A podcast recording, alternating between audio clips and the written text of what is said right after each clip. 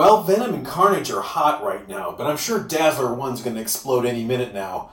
How do I know when to buy and when to sell? We'll give you some tips this week.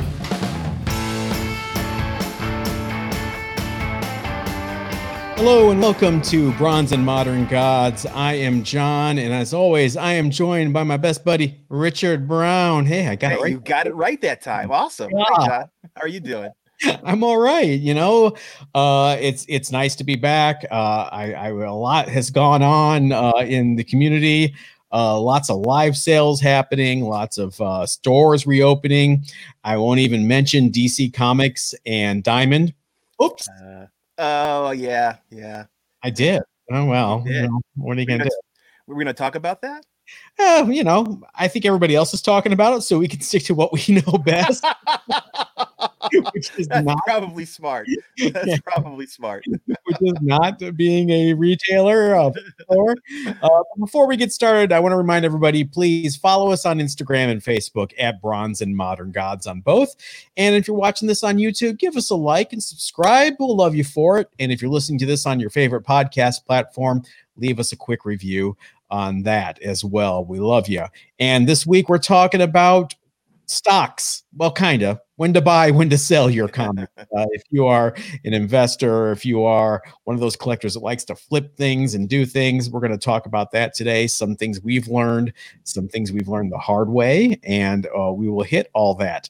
But first, we're going to talk about the hot Bronze Age book of the week. So, Richard, I have to tell you, I came into this one super cynical. Uh, and then I did a little research and I was kind of like, okay, maybe it's not as bad as I thought it was. So we're talking about special Marvel edition number 15, the first appearance of Shang-Chi, the master of Kung Fu. This book is somewhat on fire right now because of the uh, upcoming movie that's coming from the MCU. And I just know stories from years and years of collecting about just warehouse warehouses full of this book being discovered, um, where they just found some old distributors' warehouses that just had stacks and stacks of this book, and of course, you know. There's tons of, in my mind, there's tons of copies out there. And so I kind of said to Rich when we were talking about what we're going to talk about this week, I was like, I'm going to tell everybody the truth about special Marvel Edition 15, the dirty truth. Uh, because, well, right now, the 90 day GPA on this book it, for a 9.8 is $4,600. I mean, wow. wow. that's nothing to sneeze at. no, definitely. And you know, I, I know people hoard this book. I know there's plenty of full supply. If you go on Instagram, you'll see people, or even the old CGC forums, you'll see people posting like, "Here's my special Marvel edition 15 hoard," and they'll have multiple pictures of like slabs and slabs and slabs of this book. And then I thought, you know what? Before I dig my heels in and I tell everybody that this is not a good buy, I better look at the CGC census. There are just 94 9.8s on the census. Wow. Wow. That's very, very reasonable. So while this book may be plentiful in 9.0 and above, and believe me, it really is, 9.8 is genuinely a scarcer title. Uh, it has a black cover. It picks up every imperfection. And, you know, it kind of goes back to that thing that we talk about a lot on this podcast, where some of these books, like Eternals and things like that, that are super hot now, were quarter box fodder and dollar box bin stuff for years and years. So, not a lot of high grade copies have survived. And, you know, Master of Kung Fu was a book that ran 125 issues. It ran all through the Bronze Age into the Copper Age. It was very critically acclaimed. It was never a, a big seller, but it wasn't, you know, uh, Spider Man print run type book. It was really on the lower tier of the Marvel uh, books that were coming out in the 70s and, and early 80s. So, you know, there's not a lot of high grade copies of 15. I, mea culpa. I came in with, you know, an agenda and doing a little research. You know, that's why we do the research. We learn things and I learned things. So, okay, I'm not going to trash this book this week. Yeah, but I, I think your concern was justified. I mean, there is there is a history of certain titles, um, find people finding backstock in old warehouses. uh, in, in in mint condition because they're still sitting in the boxes that they were in 30 years ago. Um, there, there, are, there are certain titles that definitely have a large number of found issues in great condition, and it's a, it's a concern when you're looking at those higher end books. What's good is if you go on to, and I'm going to try to find a link and put it in the description uh, if it's still up. Um, Mile High Comics' old blog where Chuck, the owner and founder, talks about things, you know, finding the Mile High collection, finding the Mile High 2 collection. He talks about going into a warehouse that was literally stacked up to the ceiling of the warehouse with comic books. And there was so little room to move, they were walking on stacks of comic books in order to go through and start inventorying books. And this was one of those books that was in those multiple warehouse finds. So I did come in, you know, with an attitude. Now, with the facts, you, you know better. I know. Sorry. Okay, so go buy a 9.8 if you want to. I don't care. Do what you like. No, uh, just just know that there it's not like Spider-Man 300 where there's a you know I don't know the number off the top of my head, but like a thousand 9.8s. This right, is a right. first book at 9.8. So yeah, and, and the, the ratio between the 9.8 and and the other grades are is a significantly small number. Uh, you know that small ratio means there's there's value in that book it's a hockey stick. 9.6s are going for about 14 to 1600. So for that to go $3,000 up for a 2.2 uh, bump is nothing to sneeze at. So if you see one and you think it's going to be uh, hold its value, go for it. But that's what we're going to talk about right now. It's our main topic is when to buy these books and when to sell them. And this is a perfect example of one of those things, and that is movie hype. Richard, you want to tell people about movie hype? Yeah, there's there's always a, a spike as as news comes out. Uh, the the internet is always always ablaze with news from Kevin Feige and Marvel or from DC about properties that are being optioned or uh, movies are going are, are starting to shoot. And when those things happen, the books that are around those those topics, let's say uh, Submariner, for example, the value of those books increase as the news comes comes out and we get closer to either a reveal of a movie or mm-hmm. the movie is announced, or more significantly, when the trailer first comes out for that movie. Uh, you'll see huge increases in certain titles based on that information one thing I've found with movie hype is, you know, a lot of people start looking for those first appearances of all the characters that are going to be in the movie. And let's use the Eternals as a, a, great example. So here's what we know about the Eternals movie coming. We know it's going to have the Eternals. So number one, the first appearance of the Eternals, obviously a key book. We know it's going to have Sersi in it. So Eternals number three for Sersi is a key book. We know it's going to have Druig in it. Um, I'm not sure what the first appearance of Druig is. I think it's number 12. That's a hot book. And for some reason, it's going to have the Black Knight in it. Okay. I don't fine. understand that. Sure. Yeah. I'm not writing it, but okay. So you see these books catch on fire. And so one thing that people do is they they grab the books, these first appearances, these keys, and they wait for that first trailer to drop. I and I mm-hmm. my experience when that when the announcement's made, you got you've got these peaks. The announcement's made, everybody goes crazy for the book. eBay, the entire inventory disappears overnight. Uh, you start seeing people pressing and flipping. And then the trailer drops, and you see a lot of people all of a sudden selling, and a lot of people in a frenzy to buy. There's not enough inventory. So that's another peak. And then when the movie opens, the week the movie movie opens, you see another lack of inventory. You see another feeding frenzy for the book. Mm-hmm. Then the movie opens. And what happens after that? Let's talk about the first appearance of Carol Danvers. Let's talk about Ms. Marvel number one. Yeah, you know, to me, if you if you wait until the movie actually is in theaters, you've waited too long. There's you've got to ride that crest and uh, uh, not be on the bottom side of it. Uh, by the time the movie comes out, regardless if the movie is successful or not, really, um, that that that wave of you know the fear of missing out, FOMO, uh, has has passed, and those peak values, those peak prices that you can get for that book are going to settle down to something more reasonable. And then as the movie goes through its normal life cycle, we'll we'll start to trail off. You know, as you mentioned, Carol Danvers, Miss Miss Marvel, she had a, a, tremendous drop once the movie came out.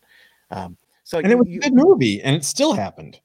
Yeah, yeah, absolutely. Uh, it's it's it's to me the the best time to sell is right that week, right when the first trailer comes out, where people are really starting to see, okay, this is really a thing, and here are the characters in this thing, mm-hmm. and I need to get those characters. But that's the perfect time to to um, to take your books that you have you've you've hoarded at that point and then release them to the market and, and maximize your profits that way.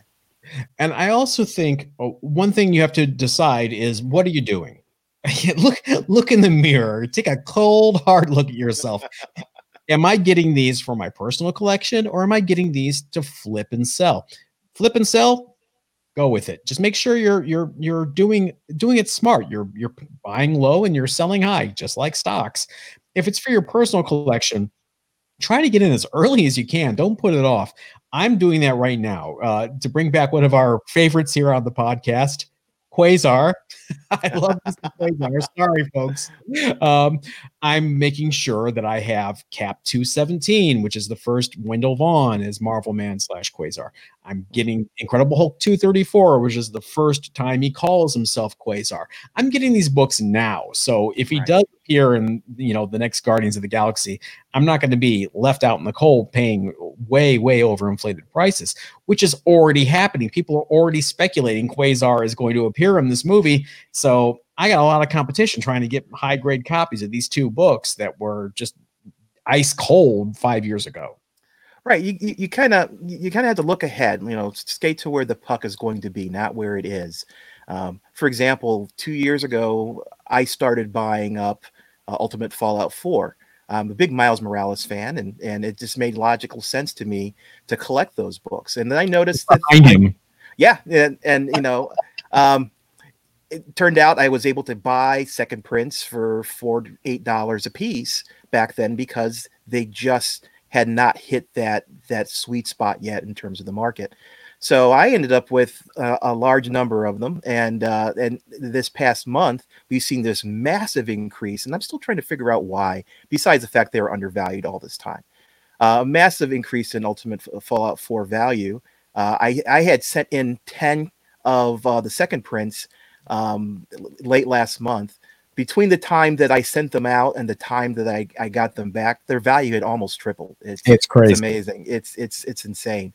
So um, yeah, you, you can't you, you can't buy the hot books that are out there now. You need to find the books that are going to be hot in the future, near future or far future, depending on what your strategies are. But uh, yeah, that's one of the things you have to be careful of. In uh, in my opinion, something called FOMO, fear of missing out. Um, Ultimate Fallout's hot right now, so you you think, geez, I, I have to go out and get a copy of Ultimate Fallout 4. Um, it's not the time to do it, to be honest with you, mm. right now. Now is not the time to go and buy. I would wait. Um, the values are going to settle at some point, and, and then on the on that curve get going down. If you're looking to get it for your PC, buy it then. Um, same thing with Peach Momoko. Peach Momoko is an artist uh, that does some incredible covers uh, for Marvel and DC and some independents. Uh, she has uh, covers, variant covers that are coming out. It seems like almost weekly, and there's this feeding frenzy for uh, people to go out and buy these books. They sell out immediately on the day they're released, and then almost immediately they're up on eBay selling for twice, three times their value. And people are buying them up because they're afraid, oh, I missed the initial offering. I need to buy them now because um, otherwise I'm going to miss out. And what they don't realize, if they just wait a month, two months, more than likely those books are going to either settle in price or decrease in price because of the trends for for those those store variants. Unfortunately, they don't hold their value as as well as um, uh, other key books and talk about FOMO. Miles Morales, while I love the character, I, you know, I never was a big Spider-Man collector. I wasn't a huge Miles Morales fan, but now for some reason I won an Ultimate Fallout 4, and I have no idea why. It's just it's weird how psychologically it gets in your head. It does. It does. It's it's crazy. Uh, and I think you know what feeds into this. Also, I talked briefly about variant covers. Uh, there are a number of stores that produce. All they have to do is get contact an artist, have an artist commission a, a, a cover. They can then uh, produce a thousand, two thousand, whatever the number they want uh, uh, of a particular issue. Gwen Stacy number two or Spider Man mm-hmm. number one, which, whichever. It's now branded by that store and it's got that specific cover by that artist. And there's a limited quantity of them, less than the the normal print run of that particular title. And depending on the artist and depending on the title, like for example, recently there was a Peach Momoko again Yoda cover uh, by Frankie's Comics, one of my favorite comic shops. Um, it sold out immediately and it has had a tremendous creep up in, in the secondary market. eBay sold for $20 on, on Frankie's site. On wow. eBay, it's going for 125, uh, and it's only been out uh, a little over a week. Uh, it's it's wow. crazy that, that that kind of demand is generated, uh, and that uh, again, fear of missing out. People are, are afraid that they're they're going to miss on the, on the next you know Harley Quinn um, uh, cover, and so it, they're out there buying. It is a bit of like uh, feeding chum to sharks right now, which is a good thing for the industry, I guess, and for fandom because, like this week, Marvel Action Number Ten, a kids title uh, that you know no one's ever given two hoots about, all of a sudden is like one of the hottest books out there because there is a Yellow Hulk. They haven't announced they're doing anything with the Yellow Hulk. They just have a Yellow Hulk as part of an AIM storyline, but people are just like nuts. Where's my uh, Marvel Action Ten? Why do I people don't have their normal new comics coming in right now. They're still trickling in, uh, and people have uh, their stimulus money, which is, I think, has really helped keep the comic industry above water because people have that twelve hundred dollars. If they don't spend it on uh, their their personal finances, they it's there available to them to to buy comics. So I think some of the some of the the purchases and some of the the uh, trends are are are pushed by that extra money. And you cannot minimize the psychological component of missing out FOMO on something because I want a Marvel Action 10 too. I don't know. I, I'm not a Hulk guy. I'm a Cap guy. I'm a Quasar guy. We know that. yeah. All right. So let's tell people what we've learned from our 365 years uh, combined experience in collecting uh, about how to buy and how to sell. Now, if you're buying, we have some suggestions. Rich, take it away. Yeah, first of all, uh, something you should do right now is to sit down and make a list of the top 10 comics that you want to own by the end of 2020. Put them in a particular order that you, of, of your preference. Uh, and whenever you go to buy something, think is the book that I'm buying, I want to buy a, a, a cap, cap 100. That's on my list. Is this random Peach Momoko cover moving me towards the direction of having that cap 100 or is it just something that i want because it's in front of me now and it's shiny um, if you have that list, you have goals, and those goals will, will help drive your purchases and keep you on track so that at the end of 2020, you can look back and say, I hit these key goals, I hit these key comics in my collection, and I'm satisfied because I managed those those goals, as opposed to looking back and saying, I spent money on random stuff throughout the whole year and have nothing really to show for it. It would not be a Bronze and Modern Gods podcast if I did not mention Suze Orman. Now, Suze Orman, you're right. You. To create a spreadsheet of every single one of your expenses and your debts and everything from your cable bill to food and gasoline for the week, everything, and then versus what you are bringing in and it's it's a hard thing to force yourself to do because it's eye-opening it's scary and we we kind of like operating from a, a place of ignorance a lot of times because it makes us feel better we don't have to worry about it. But when you see it on a spreadsheet in front of you in uh, uh, black and white or whatever a CRT would be, uh, it really stares you in the face. And making a top 10 list of your actual wants is the same thing. It's scary to some people. It's scary to me. And I feel very attacked that you use Cap 100 as an example. because you know I'm looking for that book. So it is a great exercise because you then are forced to focus and not to say you can't buy your Peach Momoko, uh, but are you going to flip it and make a profit so you can put it towards that top 10 list? Great. Uh, also, you know, these aren't rules. this is fun. It's a hobby. Do whatever the hell you want to do. But we're just telling you, if you want to really focus, these are this is a great exercise, and it's such an obvious thing to do but we don't do it because we're scared. It, we we love just like walking into a show when there's a show and saying, "I'm just going to look at all the stuff." Richard, you went to the California Comic Con in January with me. You had a goal. You wanted one yes. book and one book only. You wanted a Fantastic Four number five, first Doctor Doom. And I got to tell you, you you focused like a laser on this thing. And what did you walk away from the show with? with my Fantastic Four number five. Yeah, it took it took the entire show, two days of me asking every single booth and talking to every single person. And I have to give a shout out to Golden Age Guru. He actually turned me on to the guy who had the one copy, it seemed like, in the entire show. And he wasn't even a dealer at the he show. wasn't. He was just walking by and he just just yanked him out of the crowd and uh he happened to have the grade that I wanted for the amount that I wanted to pay. It was meant to be. But uh, definitely, I walked away satisfied from that show. You know, I, I I managed to snag one of those top ten books and crossed it off my list, and it was it was a good feeling versus me, who goes with Richard and just says, la la la la la. I don't know what I want. I, that looks cool. Uh, what? I, I kind of want uh, uh, Kent Black of the uh, Secret Service Atlas comic from 1954, number six or Kent Blake, that's what called. Like, why? I don't know. But I did focus and I did get my journey into mystery annual number one, first Hercules 8.0. Thank you very much. Um, and now I find out this week that that is a huge spec book because people think Hercules is going to be in the next Thor movie. And I'm like, woo, thank God I got it now. Yeah. Yeah. Uh, so, speaking of which, oh, you know, we have some suggestions on selling, when to sell. Why don't you go through those? Yeah, selling is uh, first of all, you know you've bought these books and you've you've prepped these books and you know you're hoarding them you know like a dwarf under the you know a mountain and it comes time the opportunity under a bridge under a bridge uh, the opportunity comes forth. Don't be afraid to sell. Um, uh, there's always going to be uh, other prices that these books are going to go for. So, you know, let's say you bought the book for $50, there's an opportunity to sell the book for $200.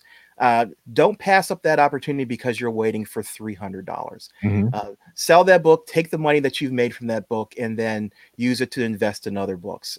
Um, that, that bird in the hand definitely is better than, than the one in the bush. Also, be careful about when you're listing a book or you're selling a book, your competition. Mm-hmm. In some titles, there may be, if you're selling, for example, an amazing Spider Man 238, first Hobgoblin, there may be 30 other books out there uh, for that particular title, and that's going to really dilute the the buyer pool. There's buyers going to have so many choices that it may not be a good time to sell that book looking at your competition. If if your competition is priced lower than where you want to be, uh, and you're not going to make a profit because remember, remember those eBay fees that you're selling on eBay, for example, then you know hold off. Wait until that until those books sell off, the books below your threshold, and then list the books when it's more favorable to you. So keep an eye on your competition and on the market and, and the market prices, and you'll do good. And can I be everybody's dad for a second? If you're under 30 or even under 35, I have sold my entire comic book collection twice in my life. And I've had to do that for economic reasons. I was in college the first time.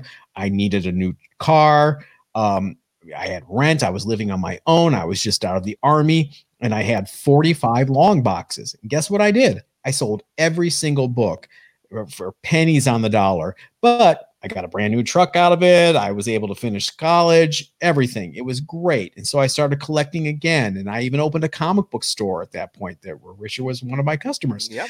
And I amassed a huge collection again. And then I had the opportunity to move to Southern California and take a really good job doing what I love, what I love to do. And I had to come up with the money to move. Guess what I did? I had to sell all my books again.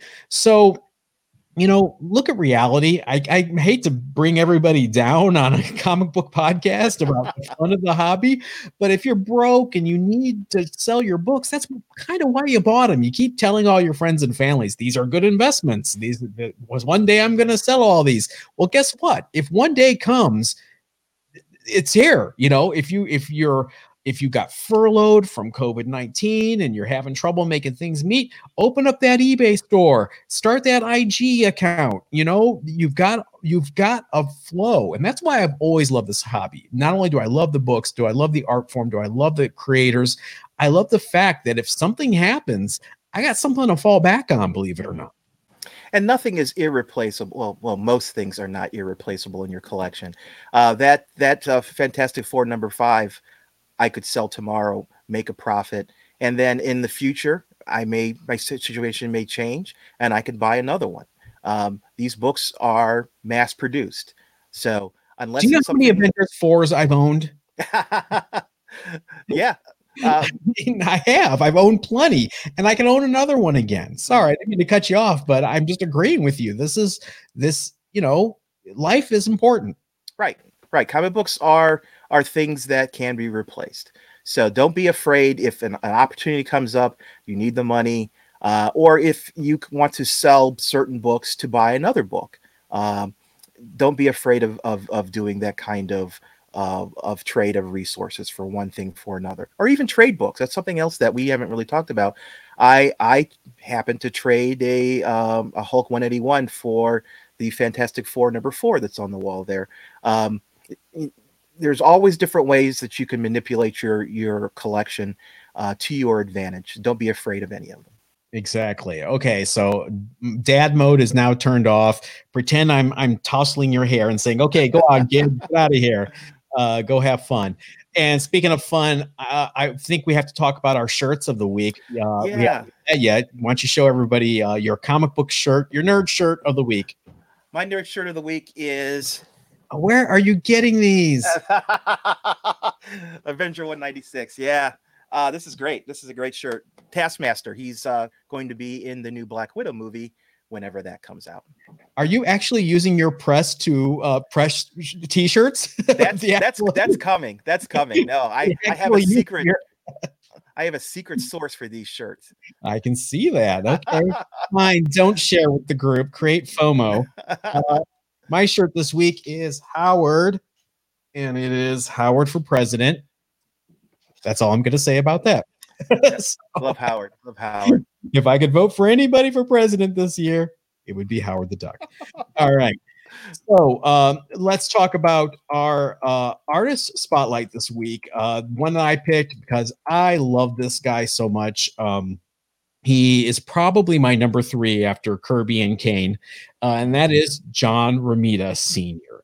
Uh, John Romita Sr. was one of the uh, early architects of the Marvel Universe, came on a little later than uh, Ditko and Kirby, and boy, did he make a splash. He was actually a romance artist for DC throughout the 50s. He did Captain America in the 50s as well. When the three issue run for Atlas, he was the primary artist, and it was really kind of a scratchy Milt Caniff uh, kind of style. And then when he returned in the 60s, he had a super slick, polished, professional look that was honed by doing all those, believe it or not, romance comics that he was doing. Uh, and he took over Amazing Spider-Man from Steve Ditko when Ditko famously uh, skedaddled after issue 36 uh, or 37, whichever it was. And you look at these first uh, Romita issues of Amazing Spider-Man, you can kind of see him trying to imitate Steve Ditko quite a bit in the inking, especially in some of the poses. And it just beautiful. He kind of found his own uh, his own voice on that book known for drawing just the most gorgeous women. He was the first person to draw Mary Jane Watson, who is who had previously appeared in Shadows at that point. Uh, created and drew, uh, or not created, but drew Gwen Stacy, that uh, immortal Gwen Stacy with the headband that she's still wearing in 2020. Yes, yes she is. Can you wash that headband, Gwen? I'm sure it's rinked. it's got a ring. But uh, then, after years of doing uh, Spider Man, he kind of transitioned into being the art director for Marvel throughout the 70s and most of the 80s. And it was just beautiful stuff. He was inking a lot of Gil Kane covers at the time. He was doing his own covers. He had a great run that m- my personal favorite is he had a quick run on Captain America in the very early 70s that is just beautiful. He was drawing, he was penciling and inking it himself. It was gorgeous. And then he continued doing just these iconic covers uh, for Marvel, especially on Captain America, which is the book I grew up with. He was inking Kirby on the covers. He was inking Gil Kane. He was redrawing a lot of faces to make them on model, which you know kind of rankles people, especially in the Gil Kane Facebook group. Every time there's a Kane Romita cover, people always leave comments like "another one that Romita ruined," and I'm like, I think it looks good. Uh, but that is our artist of the week. Uh, you know, uh, what, what's your experience with Romita's art, Richard? Oh, he's done some of the the my favorite uh, Spider-Man covers. Uh, number fifty, for example, with those beautiful reds, that deep, deep red cover. That I no one no one else has duplicated that that particular artistry. He did um, the first Rhino. Uh, that's one of my favorite covers uh, Spider-Man 238, the first Hobgoblin, yeah. uh, Spider-Man 100. The, the, the, list goes on. And when you think of, at least to me, when you think of Spider-Man, you think of John Romita and his his long run and his the mark and stamp that he put on that title. It was beautiful, and he was also the first artist on the Amazing Spider-Man strip and it showed i mean that's kind of what people expected that book to or that character to look like so for it to reach a mass audience through newspapers uh, Romita was really an important part of that and you know um, Ditko had his style of his own where it was quirky and strange, and Spider Man was kind of creepy. And Romita kind of sanded off the rough edges, right? Made it super right. and accessible. Spider-Man was kind of boneless in certain positions, and yeah, it, he was great, and he was one of the the greats of Marvel, and he's missed. So uh, we love you, John Romita. So let's move on to the underrated book of the week. Speaking of Spider-Man, my underrated book of the week is Peter Parker, The Spectacular Spider Man number one. Now, again, knowing my rants about huge print runs and books that are not scarce, why would I call this book underrated? Well, just for that very reason. Uh, I think it is very underrated in the fact that it was the first new solo Spider Man title ever after Amazing Spider-Man. You know, you had Marvel Team Up as a Spider-Man title, but you always had to deal with like the Son of Satan or someone, you know, on. So in 1976, uh, Gerry Conway and Sal Buscema launched Peter Parker, the Spectacular Spider-Man as a series. And so it was kind of a mind blower to have two brand new ongoing Spider-Man books at the same time. And for an eight-year-old kid this was a big deal. Whoa, there's another Spider-Man number one, one that I can actually get on the ground floor of and buy and get every single issue. And it was uh, it was kind of an event back then, and it was a long-running book. It lasted 264 issues from 1976 to 1998. Uh, the original focus, the reason why it was called Peter Parker, the Spectacular Spider Man, is it was supposed to focus on Peter Parker's personal life more than the Amazing Spider-Man title and the supporting cast. That kind of went out the window the minute Gerry Conway went over to DC. So it just became another Spider-Man book. But there are some key issues in this run that you you might want to look out for. Uh, number 27 and 28 are the first time Frank Miller ever drew Daredevil. Um, number 64 is the first appearance of Cloak and Dagger. And I got to give a shout out to my, my pal Sal. Sal Buscema drew over 100 issues of that 260 some odd issue run, which is a Herculean feat and a personal favorite of mine. He was a solid storyteller. He was never flashy, but you you never had to kind of figure out what was going on in the story because it was very clear storytelling. And uh, if you look in the uh, early 90s, he was being inked by, of all people, Bill Sienkiewicz, which gave it a really interesting look. Uh, it, Sal was inking himself sometime in that late 80s period where he kind of had more control over how the book looked. So, you know, Sal kind of gets a lot of a lot of uh, a lot of grief for being a plain artist, but sometimes you need that clear storytelling. So, Spectacular Spider-Man number 1, if you don't have one, they're not that expensive. It's kind of a key in the Bronze Age. Should have one. Go get one. FOMO. No, I this is this is definitely uh, some some good storytelling. Uh, You can you can pick it up cheap compared to uh you know Amazing Spider-Man. You could probably pick up a run or or a number of issues in dollar bins. Um, definitely is worth reading and definitely worth collecting. There are some key issues in there, um, as John mentioned. If you're a Cloak and Dagger fan, for example, it's it's it's important that you own those those issues. Whether or not we'll see any real increase in value in the title, I'm I'm skeptical. But it is a historical uh, artifact. I think this series is important. As as John mentioned, it it was the second uh, Spider-Man title. When you went to the comic book store, you bought ASM, and then you bought Peter Parker too, because you wanted to read more Spider-Man. There was no, no such thing as too much Spider-Man back then. Um, and until Web of Spider-Man came out later, uh, those really were the two two books that you read if you wanted Spider-Man. I think that's kind of what killed the uniqueness of it because then you had Web of Spider Man, you had the adjectiveless Spider Man, you had Sensational Spider Man, you had Aunt May's nephew Spider Man. I mean, there were just so many, so many spider titles that you know, you know, it lost its uh, kind of unique flavor. But I love that book. I love that first issue with the yellow background and the tarantula just like flying at Spidey. I remember buying that off the newsstand at Lawson's. But that's you know that cover is a copy of a color cover from Amazing Spider-Man. I can't remember the exact issue. 158 134. 134 okay Second, uh, second Punisher, I think is what you're thinking of, right? yeah yeah it's it's um it's a little it's a little um derivative Don't harsh my mellow. i'm sorry. Tell us Um, book of the week. okay well my my book of the week is of a more modern title. It's champions number one the, the 2016 run.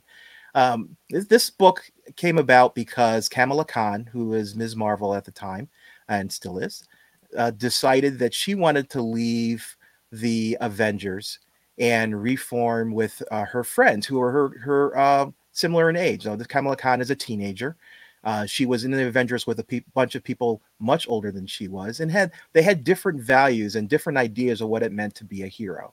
And now we're not talking bad; it's just different. Uh, so she teamed up with, and, and it, to me, this is the kind of a, a laundry list of who you want to be uh, in your ti in your movie if you're looking for a teen movie based on new characters.